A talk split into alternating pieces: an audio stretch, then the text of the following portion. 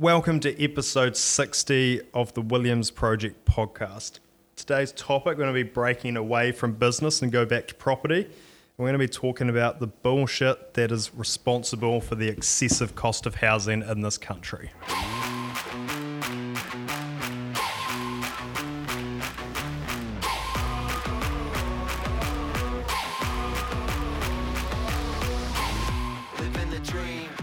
So guys, welcome back to another episode. It's so great to have you all join us. Every day, or not every day, that's a bit of an exaggeration, but several times a month, people always ask me, how do we fix the price of housing? What's it like dealing with council and things like that? Will the national government or Labour government change what you're doing based on who gets into government? So I thought we'd just share with you some of the absolute bullshit we deal with every single day. One, to educate you guys. Two, hopefully some of you guys work for council and you can go tap your superiors on the shoulder and slap them with a phone book if they're good. Responsible. And three, it's just quite often when I tell people like what things cost and the stuff we have to deal with, they they they, they genuinely don't believe me. Yeah. So let's just set a, fo- a, a framework around property before we go into details, right? So New Zealand has a population of five million people.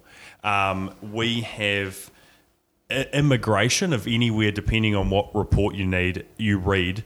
Our population increases from seventy to one hundred thousand people per year, and our average occupants per dwelling are around um, two point, I think it's two point seven or two point six, something like that. So every year, just to match the population that comes into the country, we, we need to build approximately thirty to thirty-five thousand houses. Now, there's one other metric to discuss here, which is the housing stock is a commodity, and you have houses every year that become unlivable. There might be small provincial cities that don't have jobs anymore. Um, so there is a percentage of housing dropping off. Now, there's one point eight million houses in New Zealand. And let's assume that half a percent of those drop off every year. So that's another, say, ten thousand houses that needs to be added. So we need to be building, as the New Zealand construction industry, say thirty-five to forty-five thousand houses. And at the moment, we get building consents for twenty-nine thousand, but I'm adamant only twenty-six thousand of those get delivered. Um, because we don't track code of compliances, which is completion. We track building consents issued, and the problem is lots of projects don't go ahead. So that's sort of the framework. Now, the repercussions of those numbers, the fact that we're building twenty-six thousand and we need forty-five thousand, is we have significant average house price rising every year. So I think in the last twelve months, the New Zealand average house price has increased by about ten percent. Um, and on average, it's doubled every ten years since forever, since they arrived in the bloody the four endeavour. Ships, endeavour. But so that's a rough summary from someone that's not an economist, um, but it's about right. About right, with give or take forty percent or give, something. Give or take. No, but that's the framework. That's yeah, it. No, yeah. You're right. So, so, guys, now we are going to go on rants about all the bullshit we have to deal with building houses. Blair, do you want to start or do you want me to start? I suppose you should. You could start with resource consents, urban design. Okay, that's so the first the first consent we deal with is something called um, urban design. Well, right? Resource consent. Oh, sorry, yeah, res- resource consent. So resource consent is, can you build the project? The next consent is building consent, which is how you build the project. And then the next consent is subdivision consent, which is how do you split up the land under the project, right? So starting with resource consent, when we buy a block of land, we have to commission reports. So a report would be contamination report, Um, to see if there's any contamination on the existing site. The report would be surveying to confirm that the actual site we're buying matches where it, what it is on the council and the government records. Um, we then get the planning rules, so what's been designed, what the council have said they want to be built in that area. We then get service capacity reports confirming that there's capacity for water, capacity for sewer, capacity for power, capacity, capacity, capacity for all the things that make a house function. Um, and then we have, we would then design the development, and then we have what's called urban design, which is how's that going to function for the people living there. Um, and then we have planning, does what we've got there match the planning rules? And all of this needs to be consolidated into about a, normally a one hundred page document, which is called the resource consent. Now, this is where it gets fucking dumb. So I'll give you an example of communication we've had with a council that I will not name. Um, we send them a plan as per the planning that they've said they want in that area, Um, with all the reports, everything saying here is a functioning development that'll work. And then they say, well, do you know what? We don't really want um, it to match our plan. We want it to be more architectural. We think that more architectural is better than matching the plan we've given you for the area. So essentially saying break the rules we've given you to get better design outcomes. And we're like, sure, right? That sounds fantastic. We would love to try and make this development look better, right? So we then redesign the development. Now you've got to remember, everyone involved in this process, engineers, architects, all these people, they're all two hundred dollars an hour, right? So every hour you're working on a job, it's costing you one thousand dollars. And so then we redesign the development and we might have steeper gables and different pitches and all these things, and we send it back to them. And they have twenty days to review it. So then they we, we work back and forwards with them over the period of three months and they go, yep, this is really awesome. We love it, great work. They then send it to be peer-reviewed. So to have a resource consent signed off, it has to be peer-reviewed by someone else. And the other guy that got peer-reviewed by goes, what the fuck? This doesn't meet any of our planning rules. And we're like, well, that's what he want that you wanted. And he said, I'm not signing this off if it doesn't meet planning rules. So then we go back exactly the same as the first consent, and now that's looking like it's going to be signed off. But this whole process, even though we follow them up every single day, has taken seven months. And another thing Matt touched on before with resource consents is the commissioning of service capacity reports. There are areas all around New Zealand where you can buy a house, go to knock it down and build, say, three or four more homes, and council and go, hey, look, I'm really sorry, but uh, the sewer pipes actually don't have capacity, so we'll let you build here, but you need to have a surge tank on each house, and then you have to pay a truck to come pick up the shit once a week when the tank's full. And we're talking about like inner C B D suburbs. We're not in a paddock. Like we are within ten kilometres, surrounded by existing homes.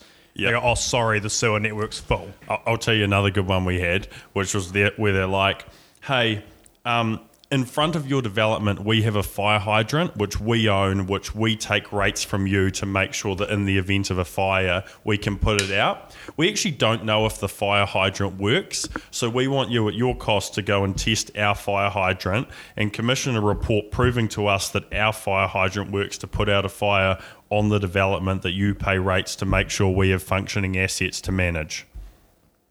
Boom. Boom. And let me think of some other dumb well, stuff. Well, another good one as far as services is electricity. Obviously, guys, every new house needs electricity. Christchurch is really good at this. So we have Orion in Christchurch, and they say, hey, every house you build, we'll just charge you six hundred fifty dollars. And if we need to upgrade a transformer, we'll just take the wins with the losses. And we'll just give you a fixed price, six hundred fifty dollars per house. Super easy, super transparent, and it's a great way towards helping affordable homes because as a developer, you know exactly what your costs are going into a project. In another city in New Zealand, rhyming with Auckland, there is a company called Vector, which is part-owned by the council. And what they do is they say, hey, look, we're going to take about nine weeks and you're going to have to pay us about five thousand dollars, and then we'll do a design to see one, what infrastructure you need, compare it to what we've got, and then we'll let you know what it will cost to upgrade. So you go through this painful process, and quite commonly we might be knocking down, say, one house and building, say, six to ten in its place. We had one recently where the quote came back saying, hey, we need to upgrade the transformer. Uh, it is going to be one hundred twenty thousand dollars. And this is for six additional power supplies. So it's like twenty thousand dollars per house just for power. And I go, well, that's fine. You're going to upgrade the transformer, which is going to have heaps of extra capacity in it once we're done. Will you be willing to contribute to the cost of that transformer since you own it, you charge me to use it, and you get the benefit of the additional capacity? And they go, oh, well, no, sorry, you have to pay for it. So then fortunately we were doing a development across the road from this other one where it only cost us one thousand dollars a house. So in Auckland, power ranges from one thousand dollars a house up to twenty thousand dollars a house, depending on just what Vector's saying. You have to wait three months to find out. Yes, great. So before we move on from resource consents to building consents, do you have any... Well, I may as well go on to water services. Is that still in the resource? Yeah, it is. No, but it's services. Yeah, but yeah, good. Carry on. So once again, actually... for any Christchurch councillors listening, you guys are actually reasonably tidy in this podcast so far. So with water in Christchurch, it's actually about the same. It's like six hundred dollars per water Toby. We put it in, job's done. And we do have to sometimes upgrade the network in Christchurch, but it's not, we're talking minor upgrades. In Auckland, it's fourteen thousand dollars per water Toby. So we, plus other fees. Yeah, that, that's just plus design fees, plus yeah. relocation fees. Plus and we have to pay for the water Toby to be connected to the house and for the water Toby pit and everything yeah. to be installed. So where this was bad in Auckland, we just finished a block of nine, just paid about one hundred fifty thousand dollars to get these nine water Tobies put in. And of course, Auckland's going through this water shortage at the moment. So we wanted to wash the windows and wash the cladding of the new homes. And we had to pay for a water truck to come to site full of water for us to plug a hose on to wash the building, because under the water shortage you're not allowed to use any outdoor taps, but we were legally allowed to, if we wanted to, go turn on all the showers and flush all the toilets, but we weren't allowed to wash the building. And we'd just written a check for one hundred fifty grand. So you imagine how aggrieved or begrieved, aggrieved, aggrieved we were. I was pretty sad. Very, very sad. Right, I think we have to now go on to stormwater. Yeah. I don't know anything about okay. it. You have to hit it. So stormwater. I just know it sucks. Stormwater, guys, when it rains, rain comes, hits your roof, goes down your downpipes, goes into the stormwater. That is what stormwater is. In and I'm most, pretty sure your showers and everything. No, nah, that's grey water. Yeah. When you Do have your showers shower, go down your sewer? Yep. Huh. And your kitchen. Wow. Yeah, I know. That's interesting. Because soaps and stuff. Yeah. Bad, kills the fish. Kills the fish. No good. So anyway...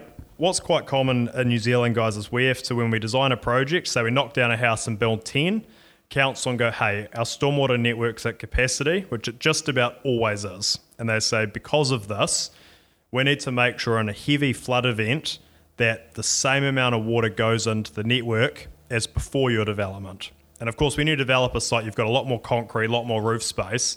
So it's very hard to show council that there's going to be less water going into the stormwater network. Slash impossible. Slash impossible. So then what we have to do is we have to get these great big tanks and put them in people's backyards. And the concept is you've got a big, imagine just a tank with a big pipe going into the top of the tank and a little pipe coming out the bottom of the tank.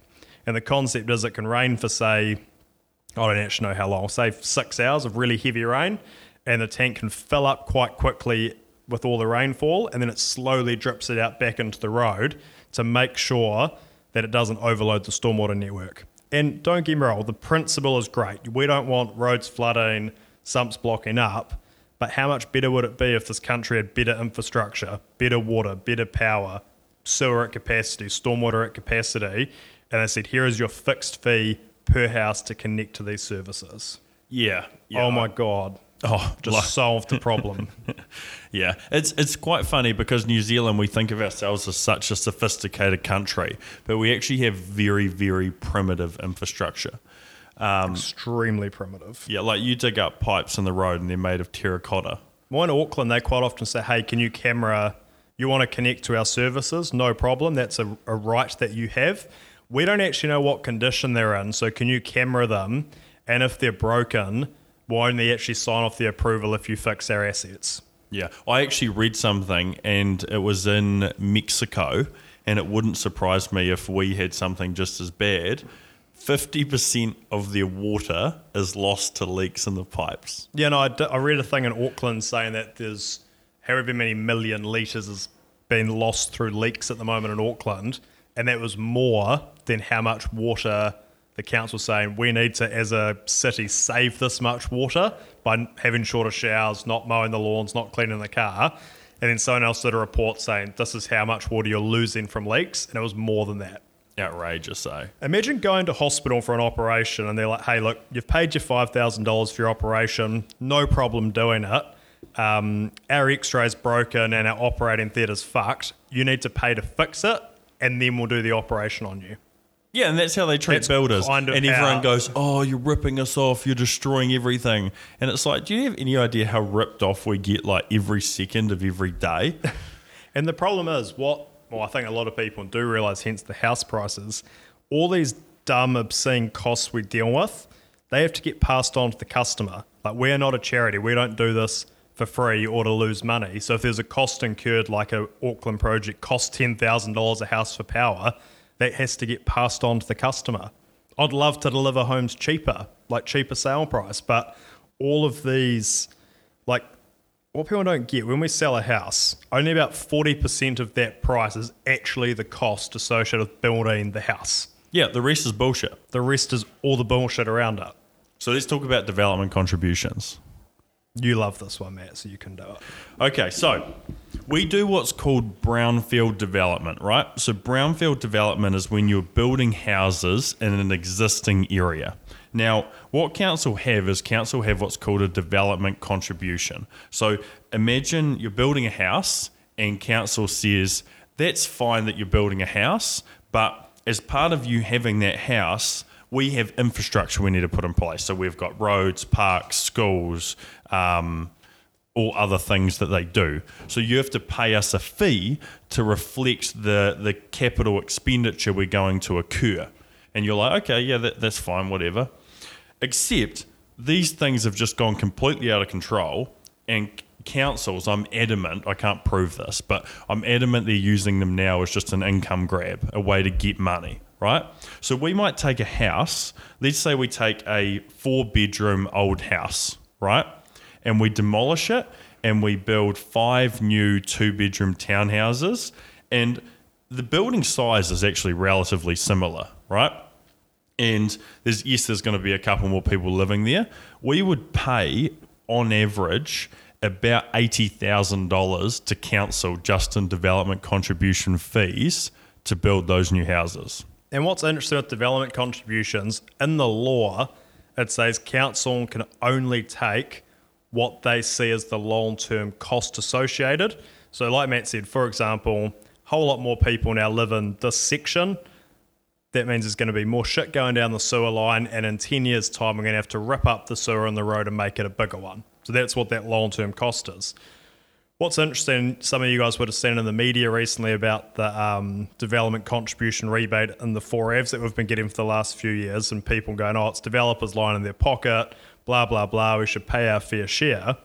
When you understand what development contributions are meant to be used for, which is like what I said, that, that actual long-term cost of infrastructure upgrade, before the earthquakes there were about eleven thousand people living in the four Fs. It changes based on what report you read.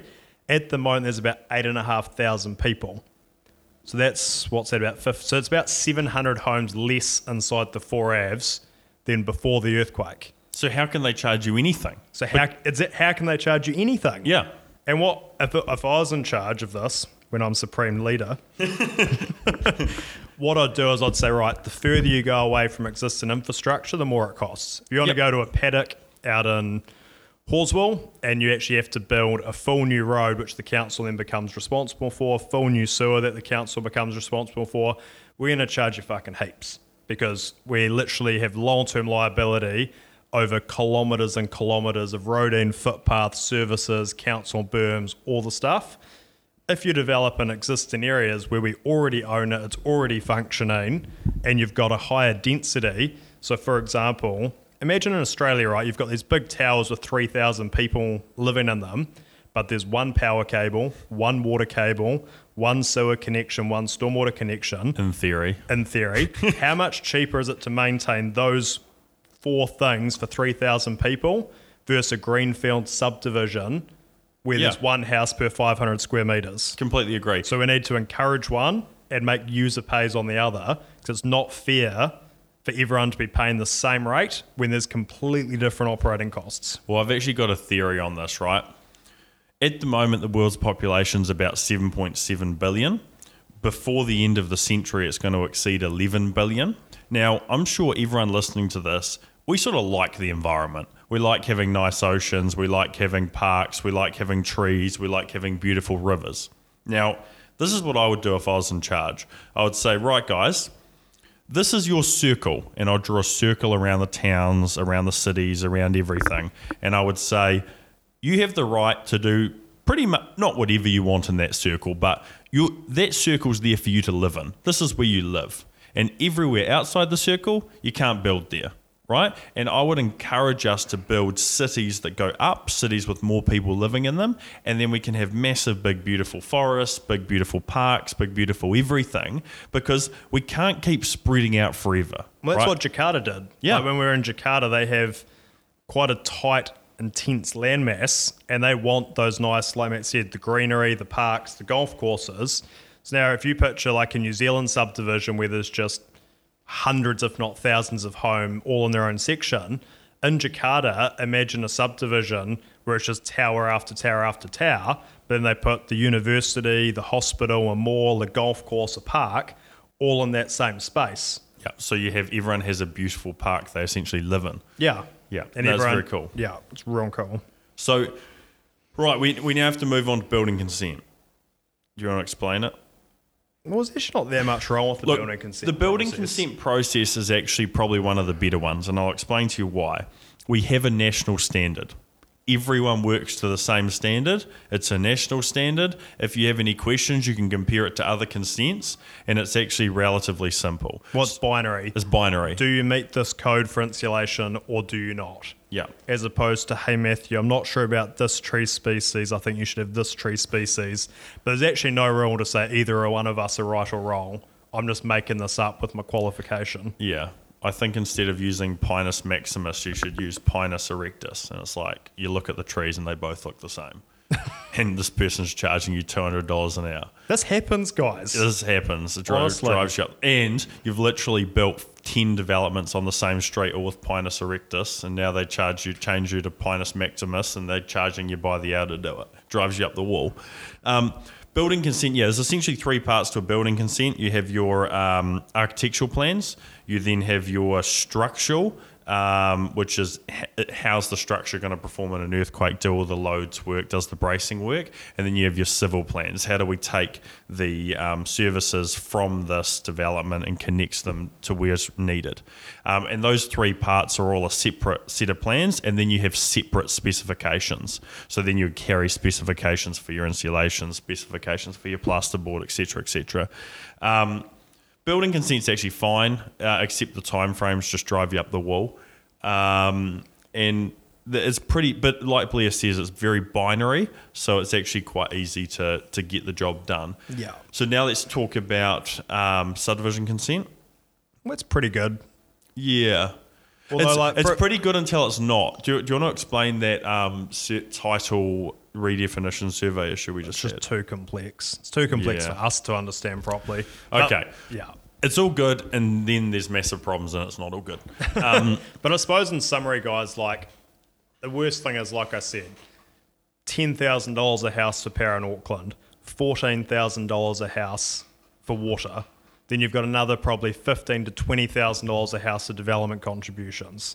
Then you've got a council so big you can't actually ring the person to get hold of them saying, hey, what's the hold up with my consent? Because they don't answer their phone, don't have their number, or they're on holiday.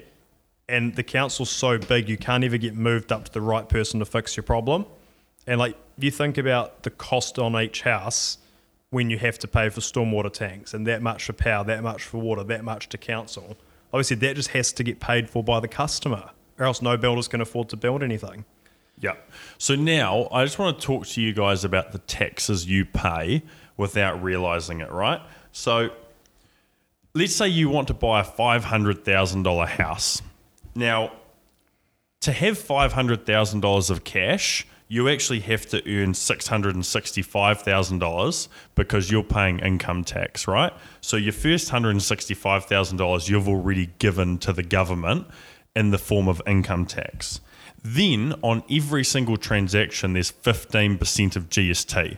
So you've earned six hundred sixty-five thousand dollars, you've got five hundred thousand dollars of tax paid income, you're now buying a house, you're essentially giving seventy-five thousand dollars to the government. So what does that bring us down to, Blair? Go five hundred thousand, subtract seventy-five thousand. four twenty-five. four twenty-five, right? Then we're paying consenting fees for the resource consent, building consent, subdivision consent, which are probably about twenty thousand dollars per unit. Yeah, that'd be about right. Right? Yep. So that's another twenty thousand dollars, so take that off. Yep, so we're down to four oh five. We've got development contributions, which is twenty thousand dollars plus G S T. Yep, it's about twenty-two grand. Yep.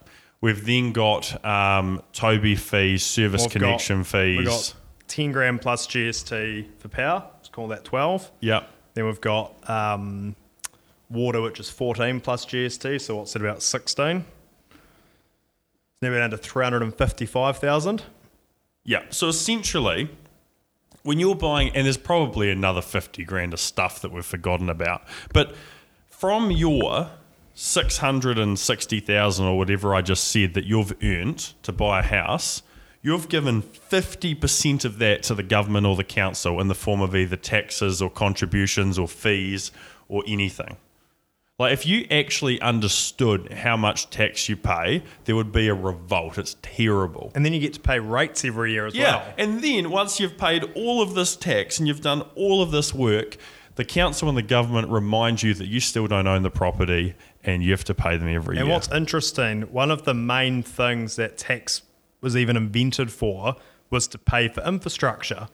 But then the infrastructure shits, so they charge the developer, then the developer charges you, the home buyer, so you're paying for infrastructure and your tax and your house purchase.